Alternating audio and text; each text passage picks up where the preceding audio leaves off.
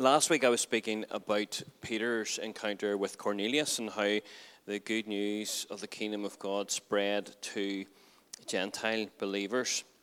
And through that story, we saw how the experience of following Jesus and Him moving and how we prepare ourselves in terms of spiritual disciplines and stuff like that lead us to an encounter with God. And I think that's what you've heard this morning through these different stories is that how people, when, um, so last week we talked about how posture and pattern precede presence. And you heard that in people's stories that, that as they postured themselves before God, He came and He met them. And how actually their obedience in doing that went beyond their understanding, which is my second point last week. That, that actually, I don't even know what's going on here, but God's doing something um, that relationship grows on the road, that personal breakthrough leads to community breakthrough. And I think that's what Al was talking about there, is that the breakthrough that you heard somebody else get from the stage here is available to you because it's the same God and the same Spirit. And it's okay to be jealous for that. It's okay to be jealous for an encounter with the living God. Um, and the Holy Spirit is the one that brings all of this together.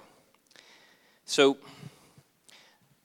there is hope for us beyond obvious spiritual disciplines and practices because what is also available to us in praying, reading our Bible, worshiping, setting a time aside to God, giving, serving, beyond these physical acts is the person and work of the Spirit.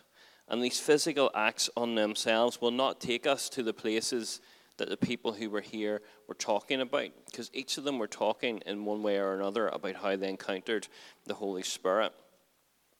And see, this is the thing about Jesus. You can't copy the outward acts of Jesus and what he did on this earth unless you realize that you need to also copy the inward acts of Jesus and his cooperation with the Holy Spirit on this earth, that those two things need to go hand in hand. So I want to read for you just very quickly a couple of verses from uh, Peter. So the same person that we were talking about last week who went and spoke to Cornelius, but this is him writing to those same people, Cornelius and many others. The early church uh, spread throughout the, the wider kind of Middle East and into Turkey and different places like that. And he's writing to them to say, probably closer towards the end of his life, here's what you need to remember and keep as really important. So this is 2 Peter 1 from verse 1.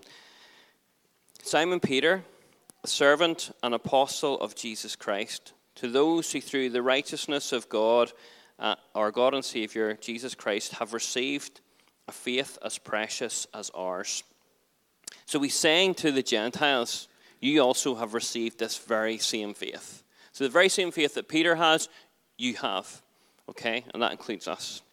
Grace and peace be yours in abundance through the knowledge of God um, and, and our Lord Jesus Christ. His divine power has given us everything we need for life and godliness. Everything we need for life and godliness. Everything is, has come from God. So, where are you feeling lack this morning? Where you feel like some kind of second class citizen? Where you rule yourselves out of even the kind of encounters that you've heard shared this morning, everything is available not because of you, but because of what God has done.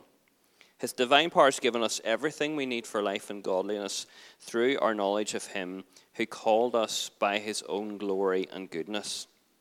Through these, He has given us His very great and precious promises, so that through them you may participate in the divine nature and escape the corruption in the world caused by evil desires.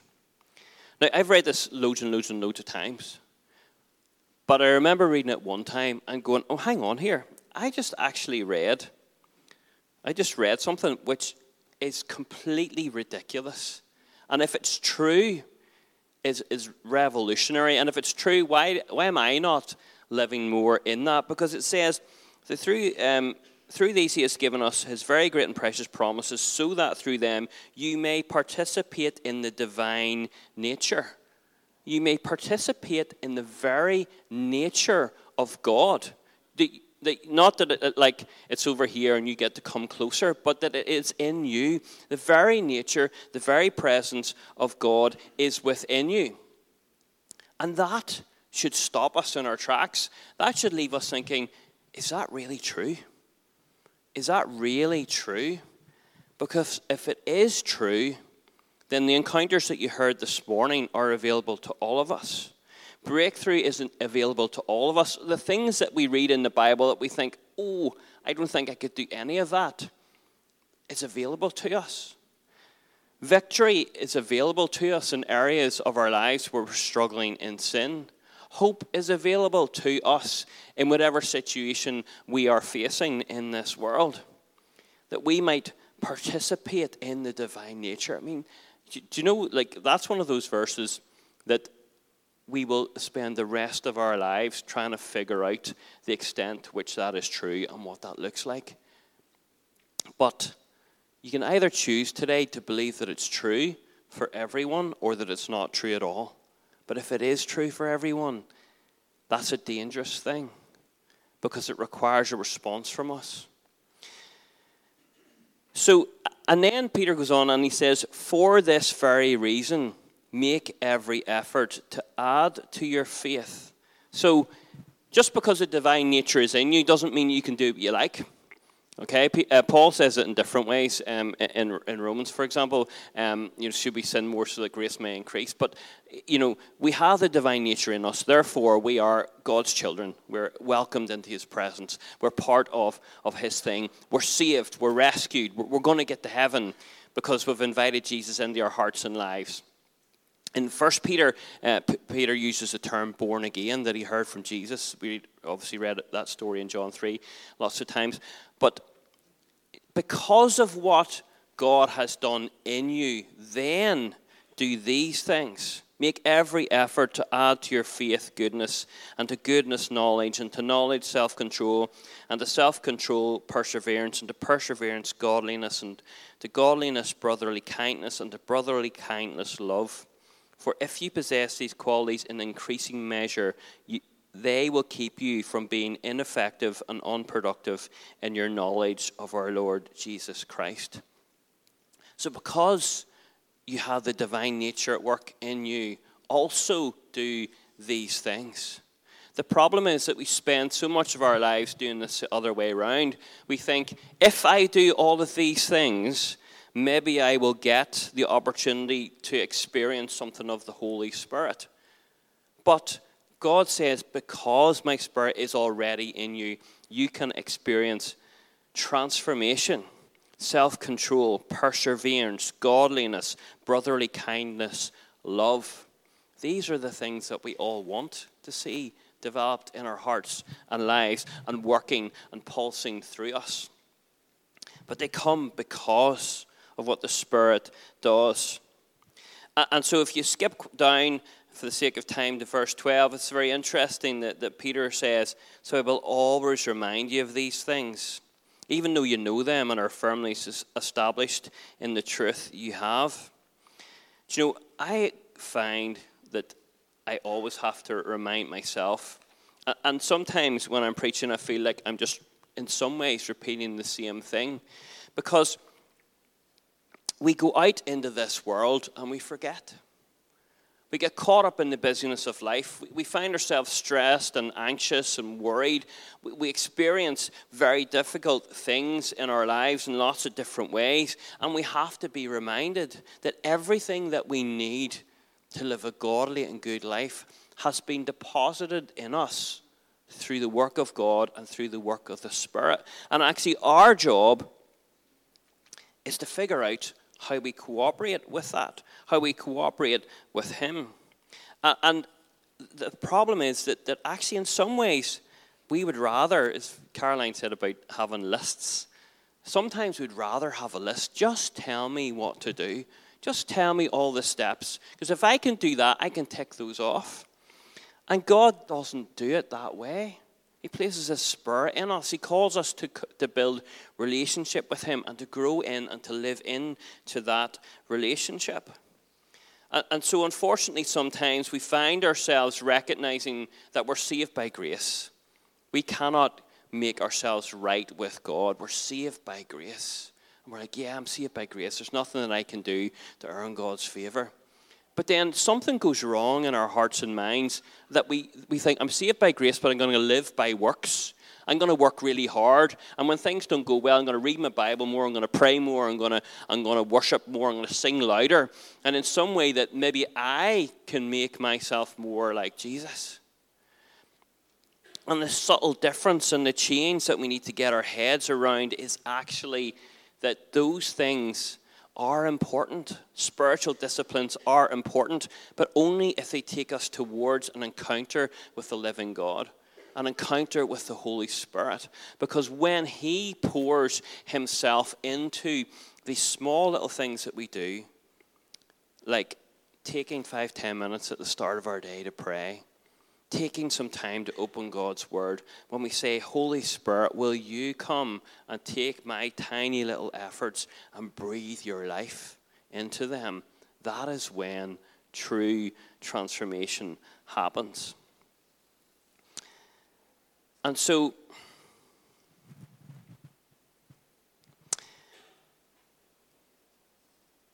I don't really think we have time to talk too much more about this kind of stuff this morning, and that's okay. But what I would say to us is um, you read the passage about not being strangers and aliens, right? But I'm going to tell everybody that we're strangers and aliens. Um, so it's really fascinating, And actually. So, so um, Al was right that, that Paul in this letter says you're no longer strangers and aliens, but you're you're part of family and community. And Peter in his letter says that you're strangers and aliens, and they're talking about two different things.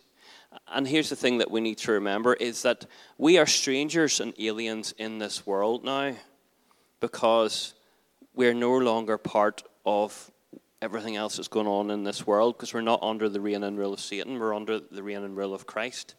And so we become adopted into God's family, but we find ourselves strangers and aliens in the world, no longer actually responding to what's going on out there, no longer stressing and worrying in the way that the world does. We increasingly become strangers to the chaos and disorder of the world. We increasingly become strangers to the desire and the need to prove ourselves to other people. We increasingly become strangers for the desire to buy things and stuff to communicate that we've that we are somewhere or that we are someone in this world. That actually, us living the Christ like life in this world is that we become strangers and aliens to the systems that take us away from God. And that we become closer and closer to the family of God where we know who we are, whose we are, and what we're here for. And we, we find ourselves anchored in that place. And in that place of complete security, not attaching ourselves to the value systems of the world around us, we're free. We're free to ask, Jesus, what is it that you want to do? How is it that you want to move? What would my life look like if you had your way and your will a little bit more each day? And so, what I would love for us today is that we would again believe that we have the opportunity to step more into the fullness of who God called us and made us to be. That we would realize that actually there's always going to be more of God than what you know right now. There's always going to be more. You'll always be able to go deeper. There'll always be transformation. Do you know, Peter actually is really, makes this really hard for us. He actually says in his letters, be holy be holy as God is holy. That's how far we get to go. So, how many people feel holy right now? But how many of us some days feel holier than other days? Some days we see more of God than we did another day. Sometimes we think, even just for a moment, oh, I think I've maybe just got something here of God. And if that ha- can happen in a moment or once or five minutes on, on, a, on a certain day, could it happen again and again and again?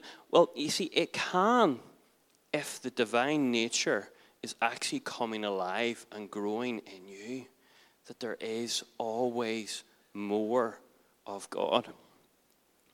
And so, just as, as we're going to take communion, now I would love us to really just let faith rise in our hearts that through what Jesus has done at the cross, that there's so much more available to us that we can step into.